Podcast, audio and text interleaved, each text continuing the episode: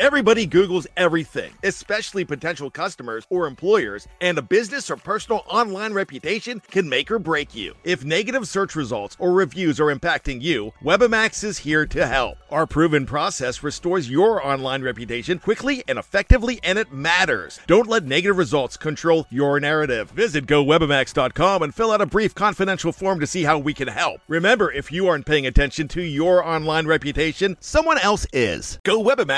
GoWebimax.com. Anatomy of an ad. Subconsciously trigger emotions through music. Perfect. Define an opportunity. Imagine talking to millions of people across the U.S. like I am now. Identify a problem. Creating an audio ad is time consuming. Offer a solution. Utilize cutting edge AI. Imagine creating all that in under 30 seconds. Well, we did to create this ad. To learn more about AI in the audio industry, download the white paper from audiostack.ai. Anatomy of an ad. Subconsciously trigger emotions through music. Perfect. Define an opportunity. Imagine talking to millions of people across the U.S. like I am now. Identify a problem. Creating an audio ad is time consuming. Offer a solution. Utilize cutting edge AI. Imagine creating all that in under 30 seconds. Well, we did to create this ad. To learn more about AI in the audio industry, download the white paper from audiostack.ai. Anatomy of an ad. Subconsciously trigger emotions through music. Perfect. Define an opportunity. Imagine talking to millions of people across the U.S. like I am now. Identify a problem. Creating an audio ad is time consuming. Offer a solution. Utilize cutting edge AI. Imagine creating all that in under 30 seconds. Well, we did to create this ad. To learn more about AI in the audio industry, download the white paper from audiostack.ai.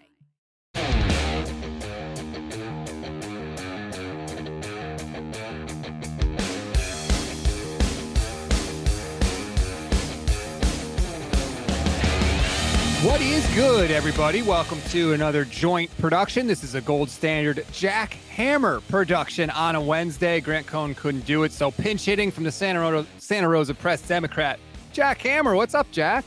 Hey, Rob. Good to have you. Thanks for uh, thanks for reaching out. Uh, actually, I reached out to you, but you were looking for somebody, and man, I've wanted to talk to you for a while, so I'm excited to do this.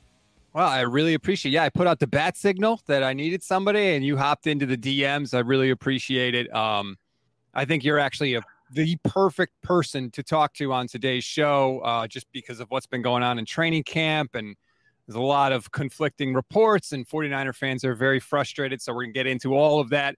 Before we do, I just want to remind everybody please like and subscribe to both the YouTube channels because this is being streamed on the Gold Standard channel and Inside the 49ers with Jack Hammer, Jack's YouTube channel. So please like and subscribe to both. And as always, rate, review, and follow the Gold Standard Podcast Network. All right, Jack. I'm going to put this just as bluntly as I can. What the hell is going on with the 49ers quarterbacks at camp? And why can't we seem to settle on what is happening? I don't I don't know, man. Uh, you know, I look at it the way that I look at it is uh, Trey Lance has been really good for most of camp, uh, other than a couple of days. Sam Darnold's been pretty good for most of camp, other than a couple of days. And then you have Brock Purdy, who's coming off of uh, the UCL injury, and he's continued to improve day after day after day. Um, some of the conflicting reports, I look, I, I don't, I can't, I'm not going to get into uh, what what people are seeing uh, that that might be different from what I am, but uh, I, I just don't, I don't understand some of the negativity around the Brock Purdy reporting, um, and I also don't understand some of the negativity we've seen around Trey Lance as well when it comes to like the video that was going all over the internet yesterday, which was from May, which unfortunately was from me because I put it out back in May during during OTAs, and somebody took it off of my YouTube channel and decided to run with it. So it, it's wild. That that is like the worst of it. That's the craziest thing. That literally people are just like Barstool. I think did it. Dov Kleiman. People. We don't even know if Dov Kleiman is an actual human person or what is happening with that situation. But there's definitely uh, I you know I do Twitter spaces with fans and there's a large chunk of 49er fans that are very frustrated because we just feel like we want to know what's happening. We want to know what is happening and who is doing what and we feel like we can't trust some of the stuff that's coming out, or we don't know what to trust because the reports are so different depending on where you get your information.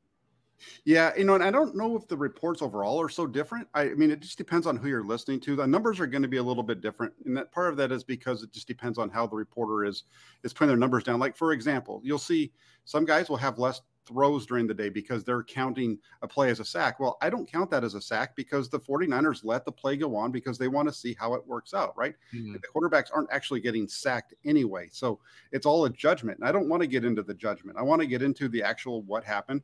And so I will mark it down as a nice play for the defensive player. And I'll talk about that in my report afterwards. But I'm not going to take that off of a quarterback's throw percentage. Even if, like yesterday, for example, there was a throw uh, from Brock Purdy out to George Kittle, and it was a pass breakup. Uh, I marked it down as an incompletion. The referee threw a flag, so it was holding on the defender. Uh, so you could take that off if you wanted to, but I, I didn't. I left it on because it was an incompletion. It was a, a pass breakup by Lenoir. Uh, same thing the day before on a deep ball that he threw to uh, Brandon Aiyuk, where there was a pass interference that was called.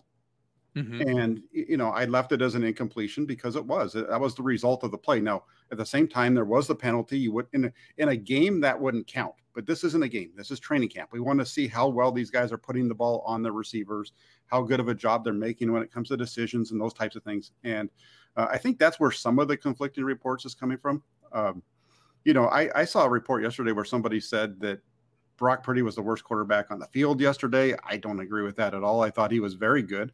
Um, I don't know about very good, but he was good. Uh, even the day before when he threw the interception, I felt like he was good. And this goes back to looking at everything that goes into it, right? One of one of the biggest, like for me, one of the biggest uh, knocks on Brock Purdy's performance last year was how he kept stepping out of the back back of the pocket and rolling to his left. Right, everybody yes. was talking about it. Even the even the Eagles reporters were talking about that uh, leading to the NFC Championship game. And that is something that yesterday or two days ago, we saw him step up into the pocket repeatedly to make throws. And whether even when he had pressure, moving to the side, still sliding back into the pocket to throw the check down, all those kind of things. And so, whatever his numbers were, those are that's one, that's just a, the numbers that we see are a piece of it. That's a very small part of, and I'll tell you, I know for a fact that Kyle Shanahan does not give a rip about any of those numbers because that's not what he's paying attention to. And I think that's kind of what happens is people get tied up too much into the numbers. And I think that's like for me with my reporting, like my post practice reports, I take it as hard as I can to make sure that I give the information of the plays. Um, the 49ers don't want us to give too much, so I can't get into like too much of the X's and O's.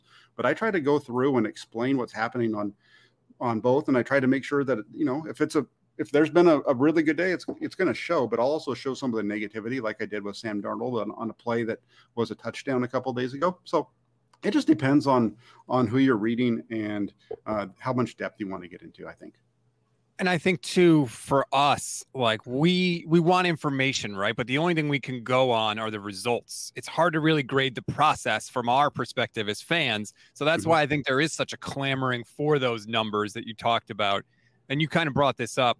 How are the 49ers evaluating this? For example, on a play, let's say, where it might have been a sack or there was a penalty, do the 49ers say, okay, there was a sack. I don't care about the throw because it wouldn't have happened in a real game? Or do they say, okay, it would have been a sack, but hey, that was a really good throw? Like, how do you think they are grading this thing?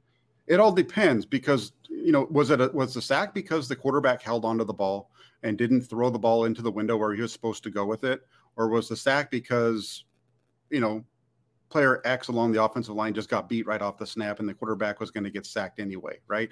So I think that's part of it. And Kyle Shanahan has talked about this quite often during training camp practices over the last couple years that I've been covering the team, where he'll talk about it's about the process of the play, knowing, seeing where the guy's going. Um, even if it's an interception, sometimes if it's the right decision, it doesn't bother him. If, if that's where the ball's supposed to go, if it's an interception, well, it could be a good play on the defensive side, or it could be a situation where maybe the quarterback just needs to get the ball out of his hand a little sooner. All those different types of things. So that's where coming, you know, like when we're we're doing the best that we can to report it uh, with what we're seeing. But even even you know myself or any of the guys standing on the sidelines, we don't know exactly what the play call is. We don't know exactly where the ball is supposed to go on every play. There are certain times when you can tell just because you've seen the 49ers run a certain play so many times over the last six years. But you know that whole thing that's what makes it that's what makes it tough and that's why like for example, back in 2021, when Trey Lance had a really good training camp, you know, his numbers look good, right? He was like 73% throughout that camp or 72% on whatever the numbers were, um, compared to like 65% for, for Garoppolo. And everybody's like, why isn't he starting? Look at the numbers. Well, part of it is because he's playing against the backups. And when he played with the starters, it wasn't quite as good. And there's all kinds of things that go into it that we're not privy to. And that's what's hard. I like that you mentioned Brock Purdy stepping up as opposed to spinning out because that was clearly uh, an issue for him. And uh, the other thing I've seen is Kyle Posey has said that he's seen Lance check out of some bad plays and audible into some good plays. Like to me, those are two things where the 49ers would see that and be like, yes, like that is a, a huge check mark in your favor. But that's mm-hmm. not something necessarily that we can sort of ascertain or that we're able to really fully uh, quantify. Yeah, absolutely. There was one yesterday with Lance where he got up to the line. You could, uh, he, he, saw whatever it was. You could, I could hear him, you know, call the audible, making the, the, you know, pointing to his head, doing all that kind of stuff. And so that's really good. That's good processing, good ability to make that adjustment at the line of scrimmage. So that stuff's good. And then, you know, that just happened. It was in the completion of that play, but whatever. You know, the, the process again, it's he's recognizing and um, and and that's good. And that's the type of stuff you try to get into it as much as possible uh, to to really explain the good things. And that, like for example, another one with uh, I know you just mentioned Lance, but one with Purdy yesterday, and we've talked about it with Lance earlier on uh, in camp as well it's not, you know, it's the ability to get line of scrimmage and draw the defense off sides on a play. Like that's a part of playing quarterback. And Lance has been able to do that a couple of times. Purdy did it yesterday. So there's all these little nuances that go into it that uh, that really you you've got to really dig into in some of the reports. And I know Kyle does a really good job. I've seen a lot of people talk about his reports, and I've read uh, through a couple of them myself, and he does a really good job of detailing uh, practice as well. Yeah, a huge Kyle Posey fan. Would you say there's been a big difference in Purdy, Darnold, and Lance? Has one really stood out above the all the others? Or they they all kind of been pretty much the same?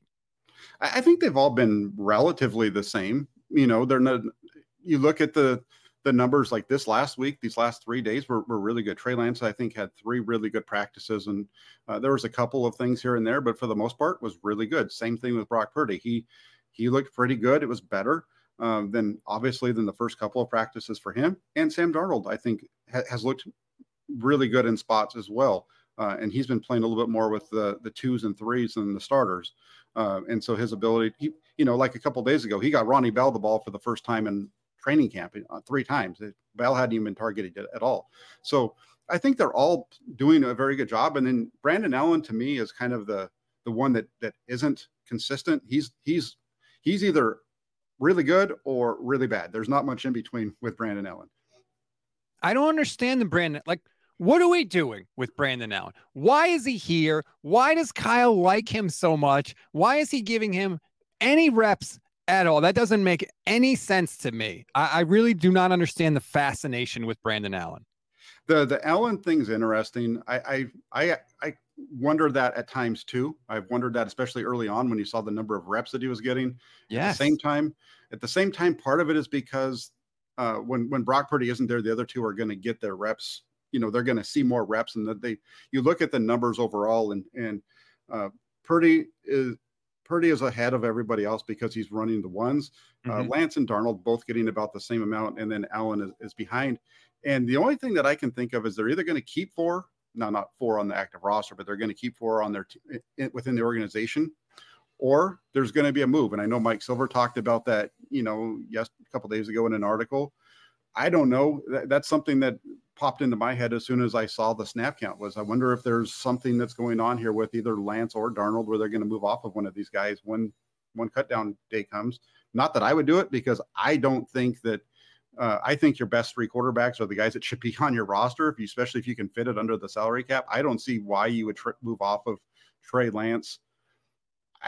Specifically with the Mike Silver article, I haven't read it all, but I did get the gist of the fact that he did at one point because somebody posted that he had said that even if it comes down to just cutting him, just to cut bait with this guy, I don't buy that at all. I don't I don't think that the 49ers should just release or release him and keep Brandon Allen around. If it, it, it, that just that does from a football standpoint, that makes no sense at all. And this isn't a shot at Mike Silver. It just doesn't make sense to to just release Trey Lance, and that doesn't match what the 49ers MO has been.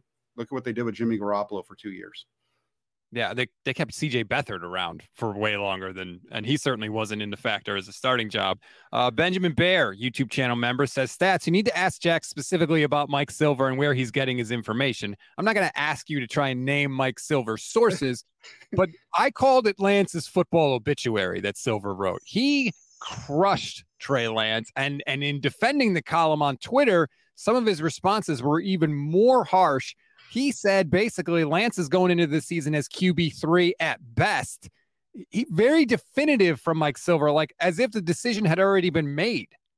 Yeah, I, I cannot at all speak to, to Mike Silver's, you know, uh, contacts or, or, any of those kind of things because I don't know. Uh, what I'll say is that Mike Silver's been in this business for a long time, and we're going on over 30 years, and you don't do that without, you know, getting, uh, becoming one of those guys that people will talk to, getting contacts, uh, being able to talk to the coaches and the general managers and all those types of things. He does a great job of what he does. Um, whether you agree or disagree with what he's saying, uh, I don't. I don't think it's just being made up. I think it's something that he's hearing. Uh, even if it's go back to go back to the arm fatigue thing. He was right on the arm fatigue thing. He's been he has been right on far more than he's been wrong. And the thing is that people get really upset about it because uh, if you're a Trey Lance fan, some let's just get on it uh, real. Like there's some people that are just really hardcore Trey Lance people. You're really going to get upset when Mike Silver talks negatively about that player. And, and, he's done that a few times. And I think that's where he, he draw, draws the ire of the uh, 49er fans, so some of them. You, did.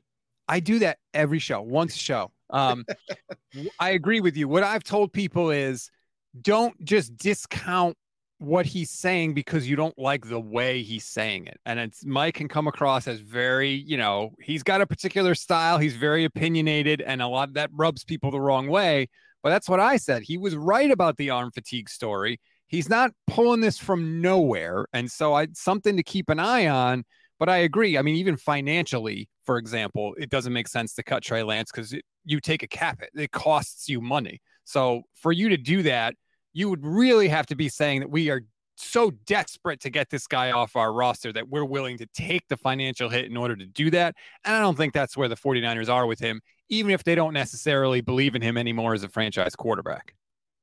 Yeah, I, I agree. And, and, the only way I think they move off of Trey Lance is if somebody comes and gives them an offer. And Silver has mentioned uh, in recent days that the 49ers best offer around the trade the draft was a fifth rounder. I don't think the 49ers are going to move off of Trey Lance for a fifth rounder. They're going to need more than that.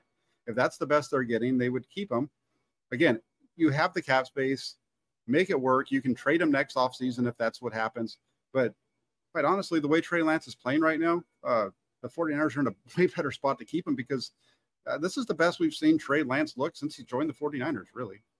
Oh, that's music to a lot of people's ears. And full disclosure, I'm a Lance guy. I've wanted Trey to start from the beginning. I've said that from the second he was drafted, I wanted him to start. Uh, I just like to be upfront with all of that stuff. It doesn't mean that I hate Brock Purdy. It just means I would rather see Lance start. Um, I just, it's crazy to me that Trey went from, hey, we're giving you the keys in 2022. We're coming off an NFC championship game. You're the guy, though, right? Jimmy's out. It's you. And then all of a sudden next year, he's in a competition for the number two spot. Like it's fine if you want to say, well, Brock proved it on the field, but why isn't the default like, hey, this guy we thought was our franchise player is definitely the number two? I don't understand why he's suddenly in a competition for that number two spot. Yeah, and, and I can't speak to it, you know, defense. Sometimes it's it's the things that we don't know, right? It, there's been rumors about Lance and you know people, a lot of people on, on Twitter talking about if I was Trey Lance, I'd want to, I'd be asking for a trade, right? I'd be wanting to get out of San Francisco. I, I know Lance has said he, he hasn't asked for a trade, but maybe there's something that's gone on behind closed doors that we don't, we're not privy to, you know, 49ers got to do what's best for their, for their team. Letting Lance and Darnold compete, I think is bringing out the best in, in everybody. Uh, and, and I'll say this, you know, Lance, I, I, kind of pushed back after the first couple of days of, of Lance not getting very many reps uh, it was after days two and three, saying, "Hey, mm-hmm. you just you get the opportunities, you got to make the most of them." Um, and you know he struggled with that then, but yesterday he only had six throws, and on those six throws, four of them were really good, and that's the kind of stuff that you want to see. The other thing too is if Trey Lance or Sam Darnold is going to be your backup quarterback, just another way to think about this really quick. You don't come off the bench ready to go. Like you've got to sit around for a while, and all of a sudden you come off cold, and you've got to perform at a high level. I don't know if that's some of the thought process behind what Kyle Shanahan's doing with how he's making them wait at times because he's done it with both Lance and Darnold. Mm-hmm. Uh, but I think if, if if it is, that would be a stroke of genius and something that I would say is a, is a good job. I you know I haven't had a chance to to ask him that question. I really wanted to do it yesterday or a couple days ago. I just didn't get around to it because of uh, the questions of, of the of have already kind of come up in terms of the uh, the reps. But uh, something that the next time we get a chance to talk to him, I think I'm going to ask him about. Oh, there are so many questions that I would wish I could ask Kyle Shanahan. Oh my goodness. Don't even get me started on that. Anatomy of an ad. Subconsciously trigger emotions through music. Perfect. Define an opportunity. Imagine talking to millions of people across the U.S. like I am now. Identify a problem. Creating an audio ad is time consuming. Offer a solution. Utilize cutting edge AI. Imagine creating all that in under 30 seconds. Well, we did to create this ad. To learn more about AI in the audio industry, download the white paper from audiostack.ai. Anatomy of an ad. Subconsciously trigger emotions through music. Perfect. Define an opportunity. Imagine talking to millions of people across the U.S. like I am now. Identify a problem.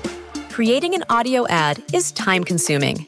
Offer a solution. Utilize cutting edge AI. Imagine creating all that in under 30 seconds. Well, we did to create this ad. To learn more about AI in the audio industry, download the white paper from audiostack.ai.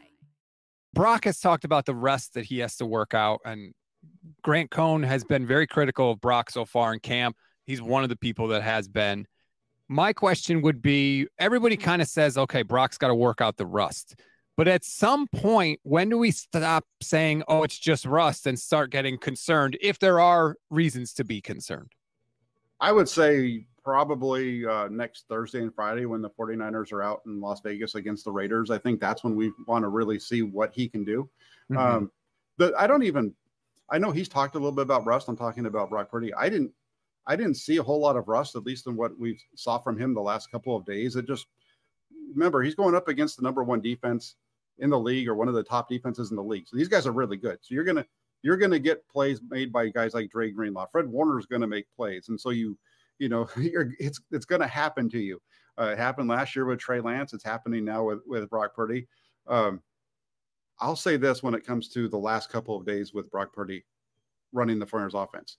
They moved the ball better than they did at any point in training camp last year, the last couple of days, because they they had a real hard time, especially early on in training camp last year. Anytime they did like the little move the ball things or the situational situation, actually converting on those situations. On two, uh, what's today? Wednesday. On Monday's practice, they did a lot of that. And Brock Purdy and the 49ers offense got first downs every time. When it came to the move of the ball, they moved the ball down until they got to a fourth and two situation, and that's where you had the ball get knocked out of his hand. So that's a bad play. But again, they were moving. Um, I feel like the 49ers offense is in a much better place than it was, and that's not just the ones. The twos are too with with those guys. It's just that the offense is flowing, and I think the quarterback play with the 49ers. If you're a 49er fan, instead of arguing about the quarterbacks, I think you should be excited about the fact that you have quarterbacks that are moving this offense, uh, and, and, it just looks better right now. I think that is good to hear. Uh, I think that sometimes we do get caught up in the Trey Brock thing, and it's like we're all on the same team, and we should start looking at it that way. Uh, shout out to, oh, I apologize if I can't say your name correctly. Josue. Josue. There you go. Thank you, Jack. Uh, Mike Silver only reports on the negative things on Trey Lance. He does seem to be more willing than most to say negative things about Trey Lance. Everyone remembers the article when Trey got hurt and Mike Silver had the quotes from inside the locker room. You know, we can't say it, but you can say it that we're a better team now. Uh, so yeah, Mike Silver and Trey Lance. Let's just say there's a there's a history there that we can get into. Um, but oh, the other question I want to ask Kyle Shanahan Mm-hmm. Is Brock going to play in the preseason? I think that we're going to see him, but I don't think we'll see him in Vegas. It doesn't make sense for him to go in that game just from the standpoint of if you go back to like last year when the 49ers were getting ready to when they were out in, in Minnesota. Uh, what Kyle Shanahan said at that point is Trey's not going to play in that game because he's going to get all of his work in the joint practices, and I get mm-hmm. more out of the joint practices in the preseason game. So I don't think we'll see him uh, play against the Raiders. Uh, I think we might see a little bit of him in weeks two and three of the preseason, maybe a cameo in week two, maybe a little bit more in week three, just to kind of get the the the, the feel of the the speed of the game with the game clock and all those types of things.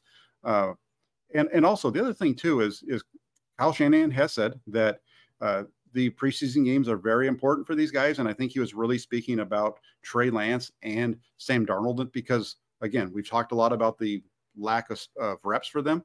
They're going to pick up reps when it comes to the preseason. They're gonna they're gonna play more. That's where you know I think you see them each play for at least about a quarter and a half against the Raiders, um, and then Allen picks up the, the last quarter or something like that. so I think we'll see Brock Purdy to answer a question. Long winded response here, but uh, that'll come more in week two and three. I think I would play Trey and I would play Sam. Each gets a half. Sorry, Brandon Allen. I don't care about you.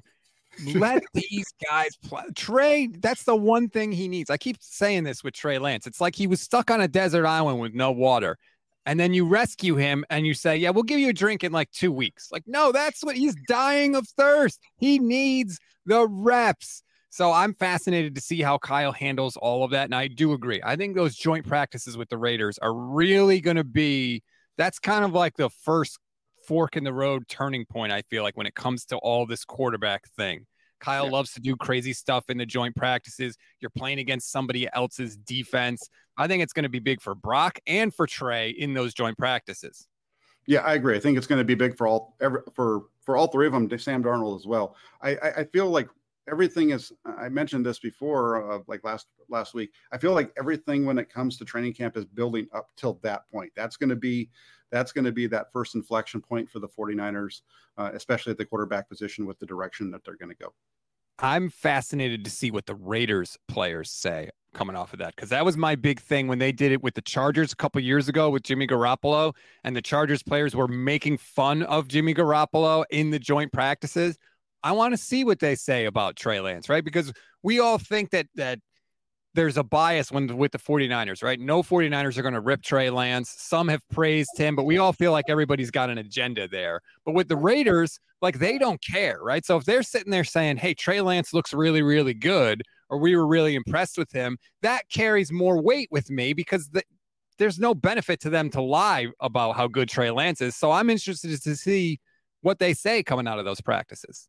Yeah, that'll be another another piece of it. That that whole thing's going to be fascinating. You've got the the what the what the Raiders players are going to say about the Raiders quarterbacks, and then we get to hear what the Raiders players have to say about the Raiders quarterback because no longer are they on the same team. the whole thing's fascinating. I can't wait to get out to Vegas. I'm really looking forward to those two practices because I think it's going to be uh, it's going to be great theater. Uh, just be for for for two practices during oh. uh, uh, August 9th and 10th. I think it's going to be a lot of fun as soon as I saw the Garoppolo pass his physical, I was like, oh, this is going to be great because they're going to talk Tret. Oh, it's like that is, it's almost more exciting than a preseason game. It's like right up there. It's like an extra preseason game. Absolutely, for two days. It's going to be. It's going to be. I, I, think. Uh, you know, I think the Raiders are a team that are that's trying to ascend. So I think you know that's a situation where I think they're going to want to try to make their make their a name for themselves a little bit against the 49ers. If you're a if you're a Raider and you can get out there and, and stick it to the 49ers, that that really helps you out. And um, you know, I want to forget about the quarterbacks for a second. Maxx Crosby up against you know uh, Colton McKivitz. That's a that's a ma- matchup that a lot of people should be paying attention to because that's one of the big key pieces. I know we're talking quarterbacks mostly, but that's a huge piece of the 49ers discussion is Mike McGlinchey's not there. Is Colton McKivitz going to be able to hold up? I think that'll be our first real sign because without without Nick Bosa right now, uh, Colton McKivitz is doing a good job against everybody that he's facing. But Maxx Crosby, I think, is a little bit different level than what the Flyers have in their camp right now. And I saw a report yesterday that Crosby and Jimmy G got into it a little bit at Raiders practice, uh, and Crosby eventually had to run some laps. Anatomy of an ad. Subconsciously trigger emotions through music. Perfect. Define an opportunity. Imagine talking to millions of people across the U.S. like I am now. Identify a problem. Creating an audio ad is time consuming. Offer a solution. Utilize cutting edge AI. Imagine creating all that in under 30 seconds. Well, we did to create this ad. To learn more about AI in the audio industry, download the white paper from audiostack.ai. Anatomy of an ad. Subconsciously trigger emotions through music. Perfect. Define an opportunity. Imagine talking to millions of people across the U.S. like I am now. Identify a problem. Creating an audio ad is time consuming. Offer a solution. Utilize cutting edge AI. Imagine creating all that in under 30 seconds. Well, we did to create this ad. To learn more about AI in the audio industry, download the white paper from audiostack.ai. We can get back to the quarterback stuff in a minute, but let's get to some of that non quarterback stuff because I've been hearing pretty positive things about Colton McKivitz for the most part coming out of camp. And I, I feel like what people don't necessarily realize is like, yeah, it'd be great if he was an all pro, but he doesn't have to be an all pro. He just has to be a pro, just be good enough. And if he's an average tackle, the 49ers will be okay. Uh, yeah, I agree with that 100%. You know, you look at the you look at the rest of the offensive line, right? Trent Williams, the best in the best in the league, and then you got Banks, Brendel, and Burford in the middle, who all were one year first year starters last year. So they're not the question marks that they were last year. I think they're going to look better. And then when you get to McKivitz, he looks like a different guy in terms of he he seems to understand. It looks like he knows that he's the starter. It looks like he's carrying himself with some confidence. And you you watch him. I spend a lot of time when I watch the offensive linemen. I, I watch what they're doing with their feet and their hands. Uh, you can see that whether they have pads on or not. And his feet footwork just seems to be really good. And just kind of, you know, the little things that you hear from the coaching staff while they're yelling at them during practice. It, it seems like he's getting more praise than uh, than Knox, and they're really coaching him up. I I'm looking forward to seeing what he can do. He's he's uh the Niners have been able to win games with him in the past. Uh, think about the fact that they, you know, and then even with McKivitz, he just got to be better than Mike McGlinchey and Tom Compton for this 49ers offensive line to be better than it's been the last couple of years. That's that's the that's the line that we're drawing right here, and I think McKivitz can be just as good as McGlinchey at least. I think that McKivitz. What I've said is I think McKivitz has a higher floor and a lower ceiling he's not going to be able to make some of the great run blocks I think that McGlinchey made because I think that he was underappreciated in that area. But mm-hmm. I don't think he's going to have the reps where he just gets absolutely molly whipped like Mike like McGlinchey used to have. I will never forget the image of him parallel to the ground against the Dallas Cowboys against Micah Parsons. I don't think he's going to have those kind of blow up plays like McGlinchey used to have. Yeah, when he gets beat bad, it's not going to look like that. It's not. It's not going to look like you're not going to see him flying through the air, or you know, falling falling flat on his back and those kind of things like we've saw, seen from from McGlinchey a couple of times. He's he's to if he's losing, it's because of the other guy's just too quick for him. He's not able to get out there with his feet. But that's where I'm saying I think I think he's looked pretty good so far, and I, I really look forward to seeing him against Crosby. They got to get Nick Bosa in camp because I got to see him go up against Nick Bosa too. I think that would be a lot of fun too. Uh, give us a better look because those are those are top level defensive ends that they're going to face this year. All right. Well, you you steered us right into it, so that's where we're going.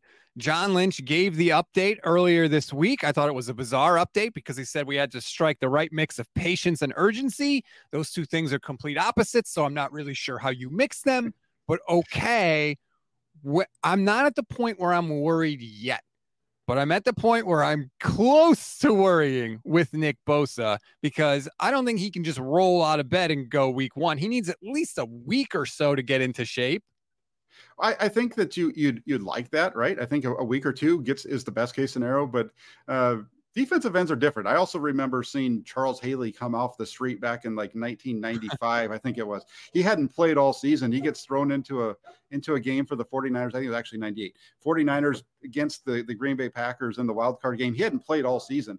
49ers signed him like three days before the game, and he's on the field getting in uh, getting in Brett Favre's face and, and making plays in that game. So that's that's the kind of thing as a defensive end. It's kind of like get in there, go get that guy you know, and, and you've been around enough, do you know what the calls are and that kind of stuff? But yeah, they do need to get him in as soon as possible. And I think the biggest thing to look at here um, is that Nick Bosa, the 49ers need Nick Bosa way more than Nick Bosa needs the 49ers. He's got plenty of money. He's got a nice life right now. If the 49ers aren't going to get him, give him what he wants, he can just keep sitting on his boat in Florida and working out.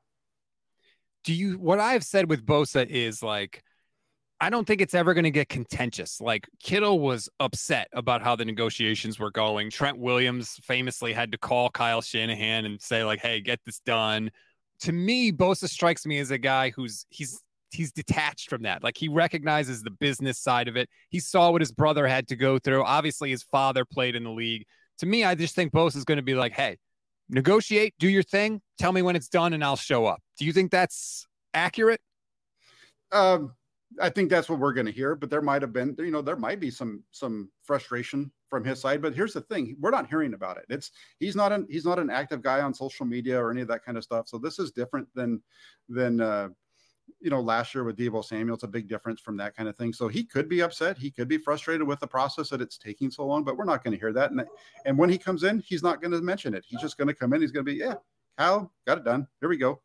Uh, what's next? You know, he's he doesn't really talk a whole lot. He's he's very very quiet, very quick in what he has to say, and um, you know they just need to get it done. That's that's the thing, and I, I think he realizes how important he is, and he's like, hey, you, I'm the best player on your defense. You're going to pay me. Right. And like this shouldn't be that hard, right? We know the the basic parameters of the deal. You got Aaron Donald, TJ Watt. That's sort of the ballpark that we're talking about. He's going to be the highest paid defensive player of all time. Like this should not be that difficult. Cross the T's, dot the I's, hash out, you know, the guaranteed money and when that gets paid out. And let's go here. John Lynch said he's been budgeted for this thing for two years. So when you've when you've got the money for the thing you've been saving up for, you go buy it. Yeah, absolutely. The only, the only thing is like right now, what are they like nine million dollars, something like that, over underneath the salary cap. So the only the only question I think is, uh, you know, how much are you giving him in the guarantees? Because that's really what you're going to be giving him this year. You know, if you give him if you give him a forty million dollar signing bonus over a five year deal, that's eight million dollars a year. Plus, you've got to give him his the minimum the vet minimum, right? So I think that's the only sticking point is how are they going to make the guarantees? How are they going to make that that stuff work out so that mm-hmm. it it protects him. I think that's where we're where really where the sticking point is. Not how much money he's going to get. I think they overall they kind of understand that. It's just how are we gonna how are we gonna budget that out? How are we going to um, give you what you want and make it fit within where we can go?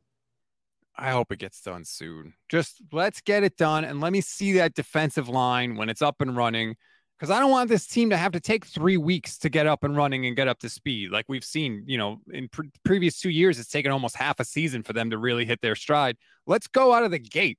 Give me Javon Hargrave and Bosa, and hopefully, you know, Drake Jackson 2.0 on the defensive line, and Arik Armstead. Feel free to get, I don't know, a sack during the regular season. Would kind of be nice. Can we see that, please, right out of the gate?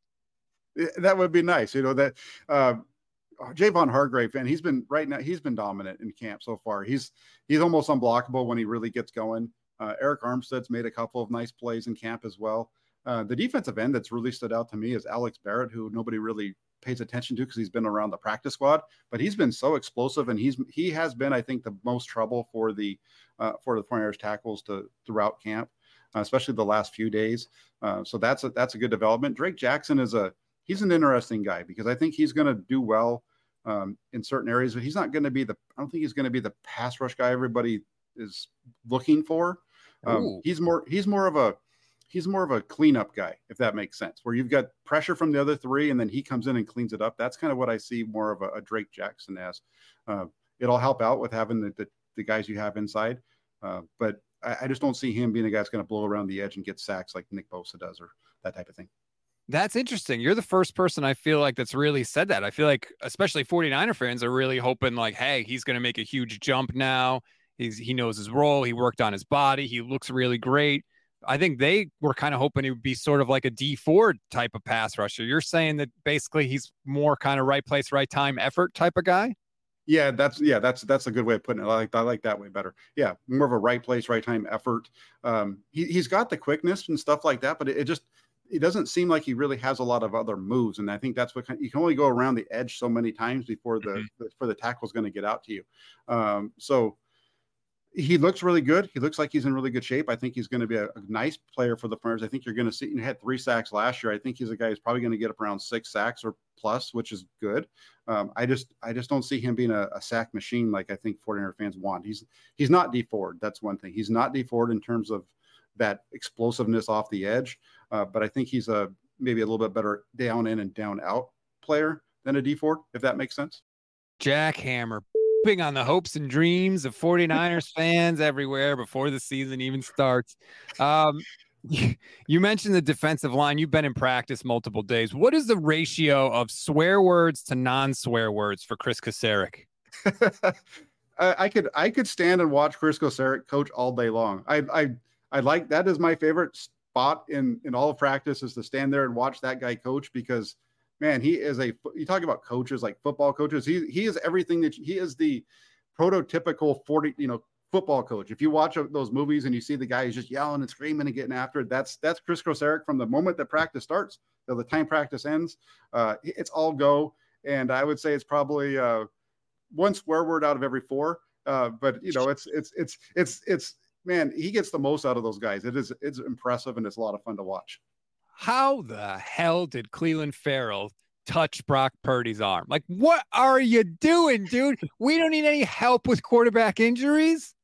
Yeah, you know, and I, and I I didn't see it too much. I knew that he knocked the ball out. I couldn't tell if he hit the ball or his arm, whatever. But uh, but Kyle Shanahan was very uh, demonstrative as, as, soon as that play went went down, and he was he was uh, you, you know we've seen the, the, the people like point to to, to Mad uh, Kyle on the sidelines during like from the game film and stuff like that. That was that was about as uh, animated as you're going to see Kyle Shanahan during the during the practice. He was he was quite uh, unhappy with him at that point. Oh man, I I saw that and I was like, good lord. Although I did hear Brock on KNBR afterwards, and I kind of liked his response. He was like, ah, yeah, whatever, you know, it happens. Like I'm gonna have to get used to that during the actual games because I've kind of talked about that in the preseason. Like that's a that's a real thing that he's gonna have to think about is guys around him and oh my god i want to protect my arm. He knows what rehab was like. He knows how hard that was. He just said on knbr he was grateful for the day he could touch his shoulder. Like you don't nobody wants to go back to that. So he's going to have to get over that mentally but it sounds like for him it, it wasn't even a, a, thing that he thought about. Yeah that's been one of my things was you know uh, if he's the same guy right? And when i say the same guy the guy that's we, we've seen now that he's the same guy in terms of making all the throws. We've we, he that's not a question mark, and I think it was a big question mark uh, when he came out to practice the first day was what does this arm look like? And uh, the arm doesn't look any different than last year. There was a couple of balls that he threw down the field farther than we've seen him throw uh, ever before in a 49er uniform. And for me it's like okay from that point now the mental part can you stand in the can you stand in the pocket? Can you deliver in the pocket in the face of that pressure like you did last year? Um, and uh, for the most part, I think he's done a, a, decent job. There's been a couple of times where he's made a couple of throws, and it's like, where, where are you going with the ball? Like you're throwing to the right spot, but but why? That's just that's way off. That's that's not where it should be at all. Um, but I think for the most part, it's it's he's done a good job. That's where like that that uh, stepping up thing I think is a big deal for him. But I feel like see like when when that happens with Brock, those wonky throws, people are like, "Oh, Rust, it's okay, it's all right, he'll be fine, he'll get better." But when it happens with Trey, we all clutch our pearls. Another short miss for Trey Lance. it's plaguing him. He must be more consistent. I, I think I think it depends on on like if it's happening over and over again, right? So so like for example, last year in training camp with Lance, he struggled a lot. It wasn't just once or twice. You know, it wasn't. We've there's been like maybe two or three times of the four practices with with Purdy where he's had those types of plays. Whereas with Lance last year, it was happening multiple times, whether it was an underneath throw or just a bad throw on a deep out route, those types of things. It's kind of like, what, you know, that's just what's happening. Um, and, and to his credit, I, I, mentioned this yesterday in my article. I mentioned it after, after on my, my post uh, practice show. That's one of the things, like when it comes to Trey Lance, man, he looked, he, again, he looks different. His, his mechanics are better. The ball's coming out of his hands better. Last year, he struggled like crazy on those deep out routes. He threw a couple of them on uh, Monday's practice right in front of me. I mean, he that ball was coming out early. It was coming out on time. It was coming out right where it was supposed to go. Nice touch on the ball. It doesn't get any prettier than the way that those balls look. He had one yesterday to Brandon Aiyuk uh, that was put in the only place that Aiyuk could get it. It was a little high, but that's where it had to be because the defender's right on him. And it was just a really, it was that thing was a rocket. That one wasn't uh, that one wasn't a touch pass. He knew he had to fire it in there, and he got it in there. So he there's definite improvement with where he is right now, and I think that's a really nice thing to be looking at. Uh, will he start? I, no, not unless Brock Purdy gets injured. But uh, the the progression I think we've seen with him uh, definitely on the right track. I saw a comment here. I'll see if I can throw it up on the screen. Apparently, Adam Schefter was on with Pat McAfee. Thanks, DR, for the heads up. Shefty says he called people inside the 49ers. They're extremely happy with Brock and feel he's had an amazing camp so far. They are super happy with Trey's development.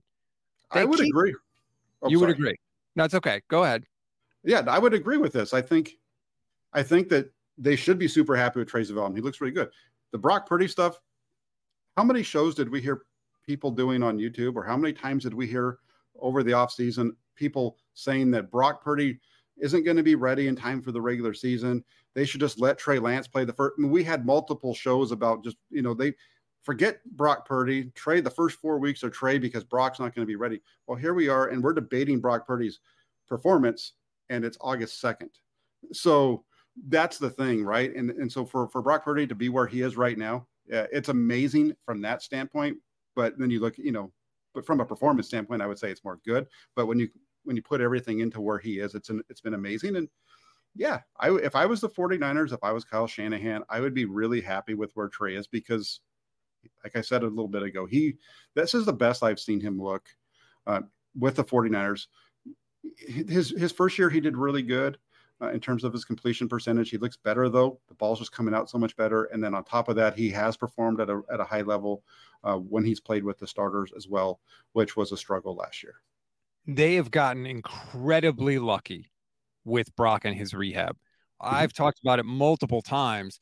The surgery is younger than Venmo. Like that's how new this surgery was. It didn't exist. And he has had no setbacks for a team that seems like they almost always have setbacks with guys with injuries. It's been incredible that he has avoided all of that stuff.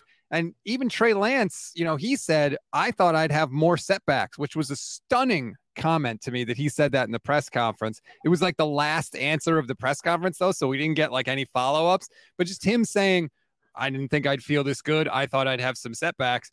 Both of those guys, considering what could have happened, are in a very good place medically. Yeah, absolutely. And, and, you know, for me, I kept, I was wrong because I kept saying that I felt like Purdy was going to be back around August 10th, August 14th. So I was wrong there. He, he beat even my expectations on it.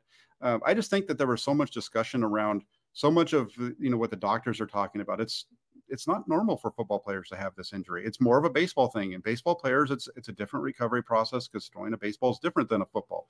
Um, so I thought we were going to see him early. I didn't expect to see him day two of training camp at all. Um, so you know, there's been a lot of discussion. If I don't know if you if this was a topic you want to talk about, but I would that's that's if we can, because you do a great job, Rob. I'll say this: you drive me crazy sometimes on Twitter because of the questions you ask. You're great asking questions, like you're great with evoking emotions, right? Um, so like you you had mentioned, like the the way that Brock's been covered versus the way that Trey's been covered because they mm-hmm. both dealt with injuries. If we have a moment, is that something we can get into. Oh yeah, no, please. If you have any issue with anything I've said, I love bring it up. Like if I can't defend it, then that's on me. So go ahead. No, I don't have an issue with. It. I, I, I don't have an issue with it, but I think this is it's an interesting topic because a lot of people have been mentioning this. I've seen this pop up a lot from a lot of different people on Twitter, and I think it's there's a couple of reasons I think it's different. One, before Brock, before Trey Lance stepped onto the field for the beginning of OTAs, we'd already seen him throwing the ball. We already knew that he could throw we already had his quarterback coach telling us how good he was going to look, right? With with Brock Purdy, we hadn't seen him throw a pass at all since the NFC Championship game. We hadn't heard anything really from Brock in terms of where he was with his rehab. We hadn't heard from his quarterback coaches that he's worked with where he was. We had no idea until day one. Um, so from that standpoint, I think that's some of the the differences. Um, and then also, I know, like for me, with my stuff, I, I, don't watch, I can't read everybody's stuff, so I can't speak for everybody. Like, but for, for me, the day one of OTAs with Trey Lance was all about watching him throw. I was excited to finally get out to practice, see this guy throw. Heard about how he looks. I want to see all that stuff, and uh, and it fit. And then it was kind of the same thing with with Brock Purdy. And then you kind of just there's just the I think the social media thing when it comes to these quarterbacks with the 49ers, I think that's what drives and it separates us. And we don't really, I think a lot of us are on the same page with where we want to, what we're talking about. But just because everybody has to pick a side, it seems like, uh, I think that's really changing the discussion. And it, you could be right about that. When I tweeted that tweet, I know the, I think I know the one you're talking about because I used the word rust multiple times. My, I was just thinking that uh, it felt like to me, and it look, you're there. So, you know, you obviously see it more than I do. But it felt like to me that all of Brock's sort of bad throws or bad plays were just chalked up to rust. And none and all of Trey's were because of like character deficiencies, right? Or or deficiencies as a football player. Sure. And I was like, hey, this guy's coming off an injury too, and he, he's literally has not played. I mean, he still hasn't started and finished two straight games since 2019. And so yeah that's where I was coming from with that tweet. No, and I hear it, and that's I the the whole the whole rust thing. I I don't really buy into it as as you know maybe day one it was you know one two those first couple of days maybe a little bit of rust just because the, those were the first days of camp for him um, after not really throwing the ball very long, what have you. Um, but that's gone. We can't be we're, we're not talking. We shouldn't be talking about rust from on uh, the practice yesterday and the practice on Tuesday. It, that needs to be gone. That it's how is he performing? And, and again, it's not just the completion percentage. We're going to get all tied up in that. But if you have somebody that can, and whether it's myself or Kyle or whoever it is you want to read, find somebody that's giving you details of what these guys are doing and not just giving you the numbers and not just giving you a play or two about what's happening during the day. The more information you can get, the better you're going to understand what's happening. And I think, you know, I, I haven't, I don't think I've mentioned rust in any of my stuff. Um, you know, I, I did give him a little bit of a benefit of the doubt uh, after the first day, just because it was all about how does he throw? What does it look like? Those kind of things. But beyond like that was the story of that day, just like the story of day one for Lance was um, how does how does his throwing motion look and things like that. So it's a balancing act, man. It, it really is because you want to you want to make sure that you're you're being fair to the player, uh, but you're also wanting to make sure that you're you're giving a little bit of critical analysis of what they're doing, and uh, you can be you can say you can say six good things about a player, and the, the two bad things that you say uh, are are what everybody blows up about. It's it's it's wild. Yes, I agree, and I'm on board with you. By the way, good. Let's throw rust out. Rust, all the rust has been worked out. Now it's just a matter of what they're actually doing. I do also think for Brock, it's going to be a little different this year. You know, last year the season was circling the drain when he came in, and he hmm. sort of rescued the team because we all thought there goes the Super Bowl year potentially. We're on our third string quarterback. He's a rookie. And all of a sudden he comes in and it's like, whoa, we're still in this thing. We can do it. And so any mistakes or anything that he did was kind of like, hey, you know, what can what else can you expect from this guy in this spot? But this year, that's not the case. This year, you are the presumed starting quarterback for a team with Super Bowl or bust expectations. And so I think the evaluation of Brock Purdy is going to be a little different. I don't think he's going to have that sort of honeymoon grace period that he had last year. You know, and, and that's a, that's an interesting comment because you know this is the guy we we so many times when you look at it, it's like yeah, but he was the he was the last guy in the draft and all those kind of things, and and I, I do get caught into that sometimes, but at the same time, um, I also try to look at it as he's just an NFL quarterback. I don't care if he was taken in the last round or not. He's you know, he, he's an NFL quarterback. He should be looked at that way. So when we look at Brock Purdy, I'm not going to look at him differently this year. And the reason I say that is because I don't feel like I was that much with him last year. I feel like if Brock Purdy goes out and he does exactly what he did last season, he's going to be in the Pro Bowl. He's going to put up the best numbers that the 49ers have seen uh, since Jeff Garcia in terms of, you know, 4,000 yards and all that kind of stuff. If he can, and so and I know, and people are nitpicking him, and that's fine. Nitpick it. That's that's what happens. That's what Kyle Shanahan's going to do. So I don't really argue with it too much. Uh, but this is a guy who there's there's been, I think, some of the narratives around his game um, have been overblown. Um, you know, we talked a lot. We've had people talk a lot about turnover worthy plays, and and it was something that they they hammered Jimmy Garoppolo for, right? And then they they kind of are doing the same. They don't really like it when it comes to Brock Purdy though, because the numbers that PFF is putting out don't really. They're like, ah, PFF doesn't know what they're talking about all of a sudden because they don't like the data, right?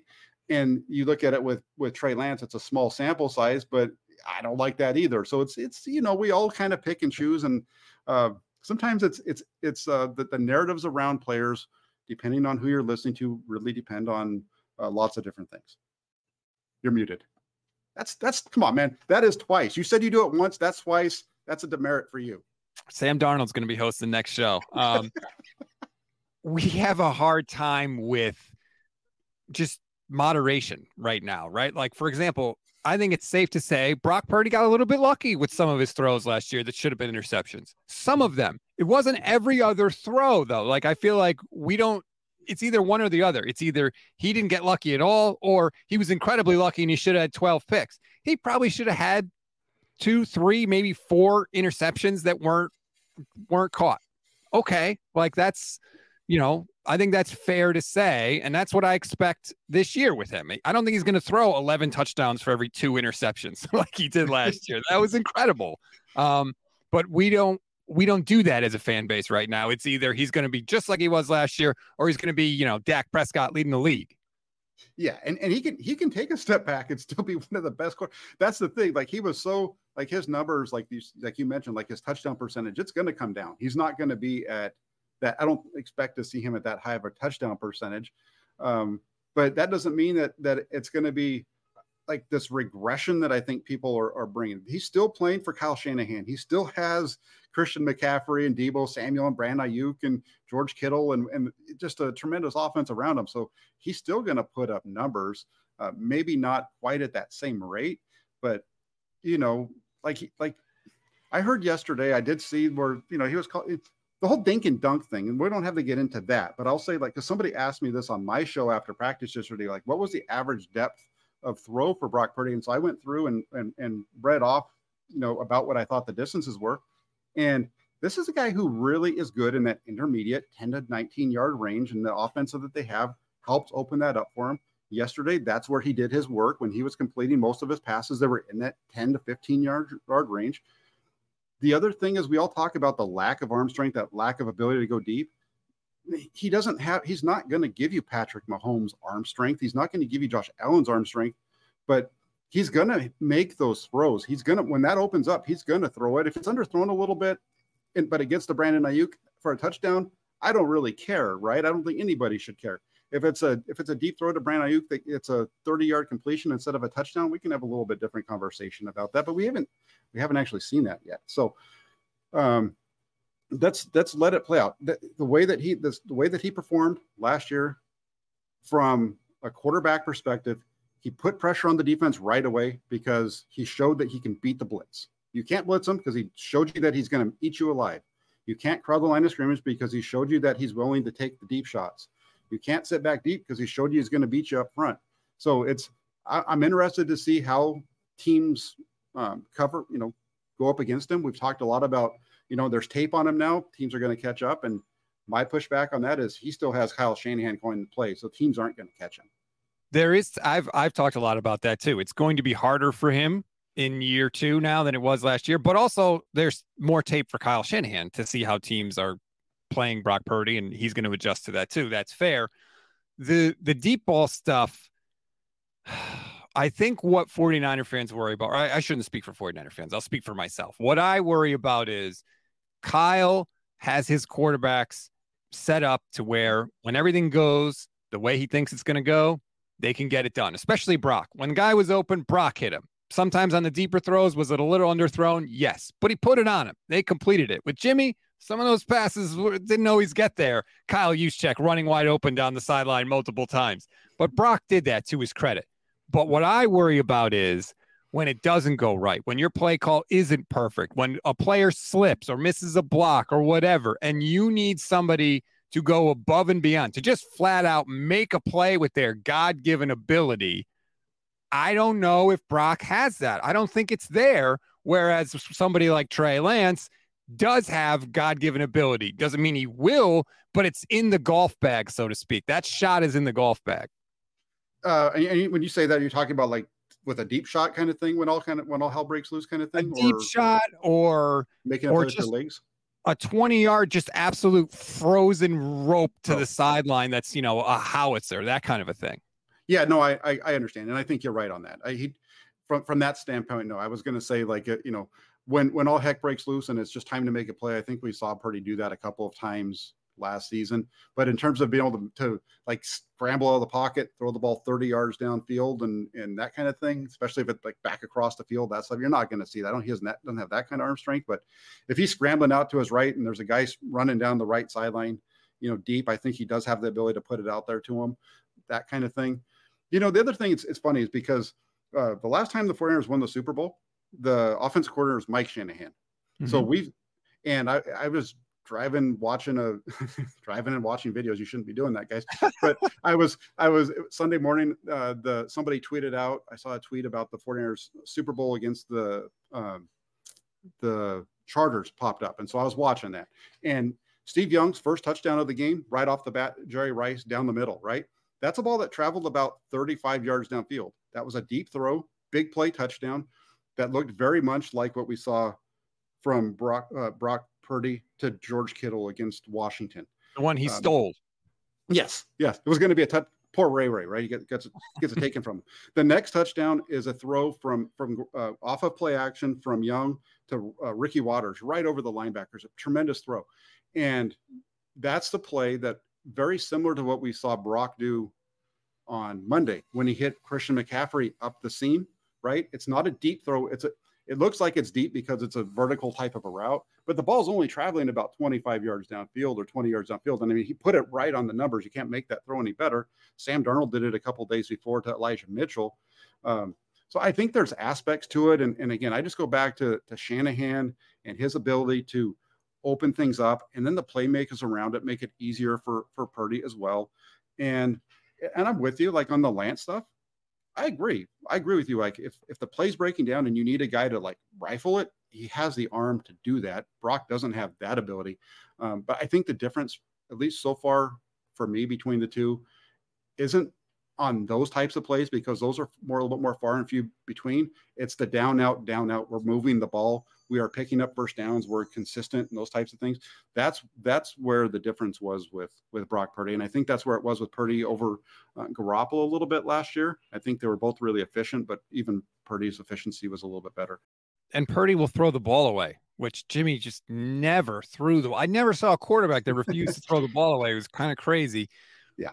Um, I agree that like Kyle's always going to be able to help his quarterbacks get the ball down the field.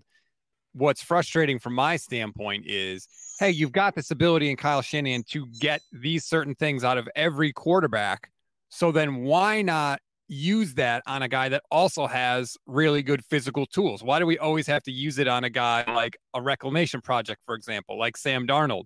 or somebody in Brock Purdy who doesn't necessarily have those tools. If you use it on Trey Lance, couldn't you get the best of both worlds?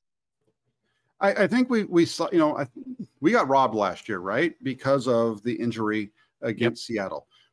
He might have, and Kyle Shanahan has said this. He he could have done all those things. He feels like possibly done all those things that we saw from Brock Purdy as the season went along.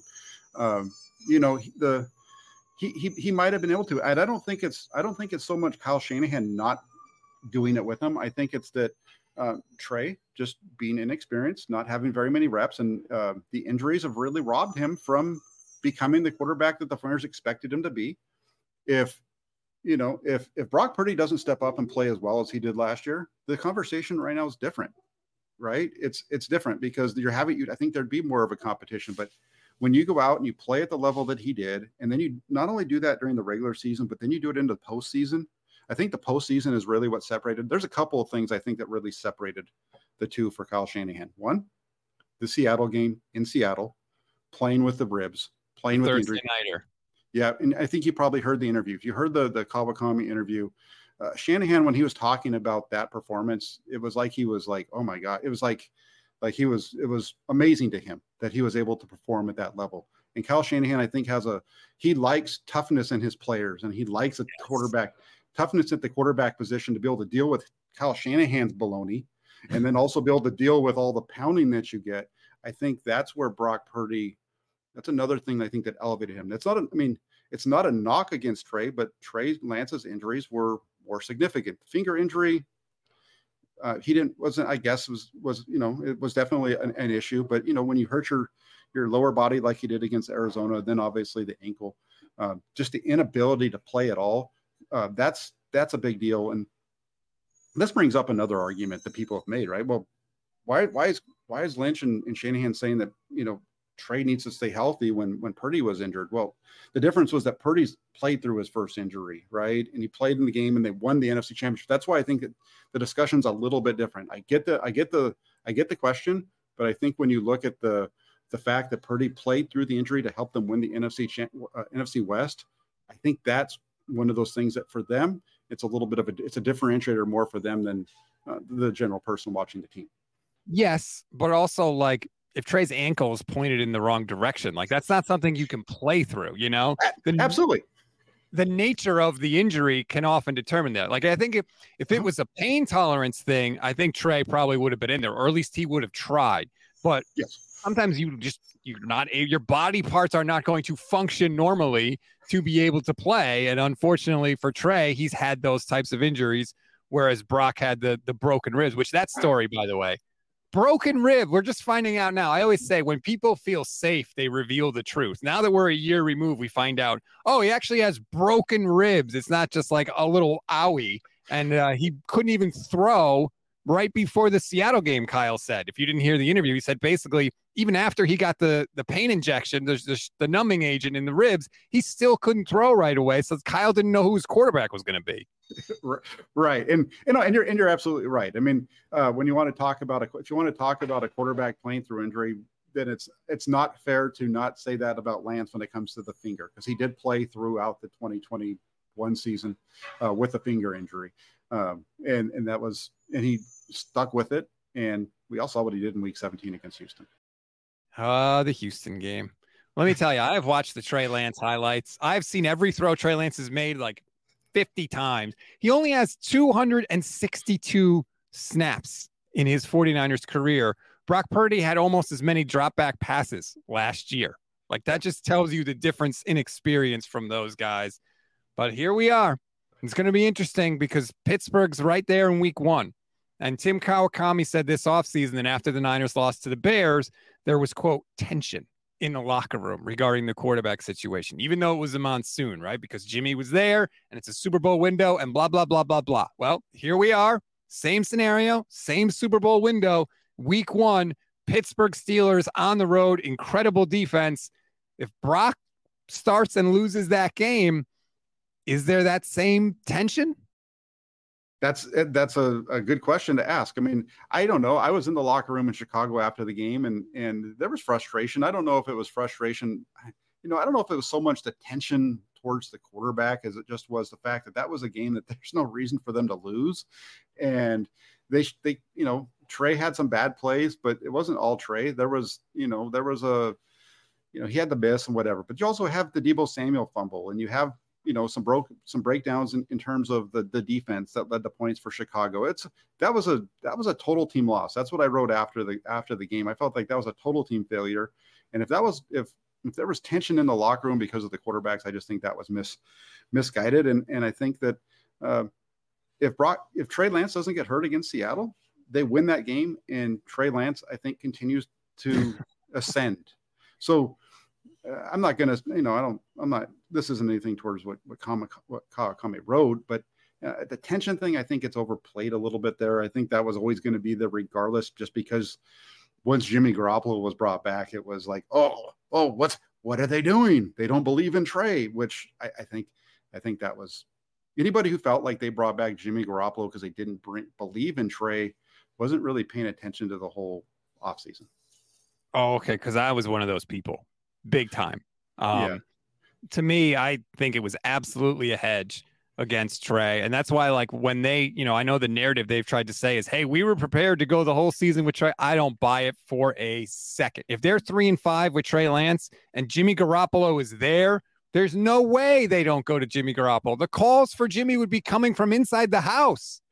No, I agree with you on that. I do agree. Well, whoever the backup quarterback is at that point, whether it is Garoppolo or Lance. So yeah, from that standpoint, I, I get you. But it was going to have it would take them to get to that point before they were going to make a move. It wasn't. That's why I say like the tension in the building after week one. Uh, no, I think that would have been more along like week three, four, five, six. You know, down the road, like what you said, three and five. That make that would make sense, regardless of regardless of whether it was Jimmy Garoppolo or Brock Purdy or whoever your yes. backup quarterback was. At that point at that point, that's when you start to look at it and you're scratching your head wondering what, what the heck's going on here. And they kind of avoided, I mean, I don't want to say avoided, but Trey's injury took that out of play, obviously. Like it, avoided that potential scenario of what would have happened, even if they were 500 or it, that could have been a very, very dicey thing for them to have to handle. And they ultimately didn't have to go down that road because of what happened. Yeah, and for me, like for me, I think I I think my experience in 2021 of watching them go through the process in 2021 with with Garoppolo, um, kind of was why I felt the way that I did. It was like they're going to give Lance the the rope to to to make it happen, right? Um, they're not going to jump on him right away because that's what they, you know, like like in 2021, it was Garoppolo's team, and if if Garoppolo had lost when they were three and five, if they had lost that next game and fallen to three and six, I feel like Garoppolo's out, Lance is in at that point. But they won, then they went on a roll, and I think, I, I, I think that would that's a similar situation would have played out um, last year with Trey Lance. If you know what I'm saying, make I hope I'm making sense. Yes, the I mean the just the trees, the the like what is it? The uh, variants, the parallel universes that could have happened with this 49ers team are just absolutely unbelievable. Of all so many things, one little thing goes different. It could be in a totally different situation, but this is where we are, and uh, we'll ride it out. And like you said, those joint practices coming up with the Raiders are going to be must watch, and I can't wait for it. It's why you need to like and subscribe to the Inside the 49ers YouTube channel with Jack Hammer like and subscribe to the Gold Standard Podcast YouTube channel as well. Jack, I've taken up a bunch of your time, but really quick before we go, I have to ask is Jake Moody's leg as good as I keep hearing about? Because all I keep seeing is he's banging 60 yarders at camp. Yeah, it is. It is. There's, you know, Zane Gonzalez. There's a difference between when you watch him kick the ball and Zane Gonzalez. It's hard to it's hard for uh, the folks at training camp to hear it because of the the volume of the uh, the sound that they're putting out with the the music. Um, but there's a there's a difference in the thud between when he kicks the ball and when when Zane Gonzalez kicks it. I mean, he hit one yesterday, I think it was, out of the out of the practice facility from about 50 yards away. Um, it was it, it, was just you know it went over the fence and it was a it was a bomb. He, he's got a huge leg. He's going to help them out, I think, with with the, the, the distance of the field goals. Um, the other thing that where people you know, the new rule as far as downing the ball, being able to basically fair catch it and get the ball in the 20, that type of thing. He's got a strong enough leg where he can kick the ball to the moon and land that thing on the five yard line. And uh, if if that plays out where that's happening often, and you see the Niners defense take the field with the ball at the you know at the opponent's 20 or 25, that's huge because that their kickoff coverage team hasn't been very good to put it mildly.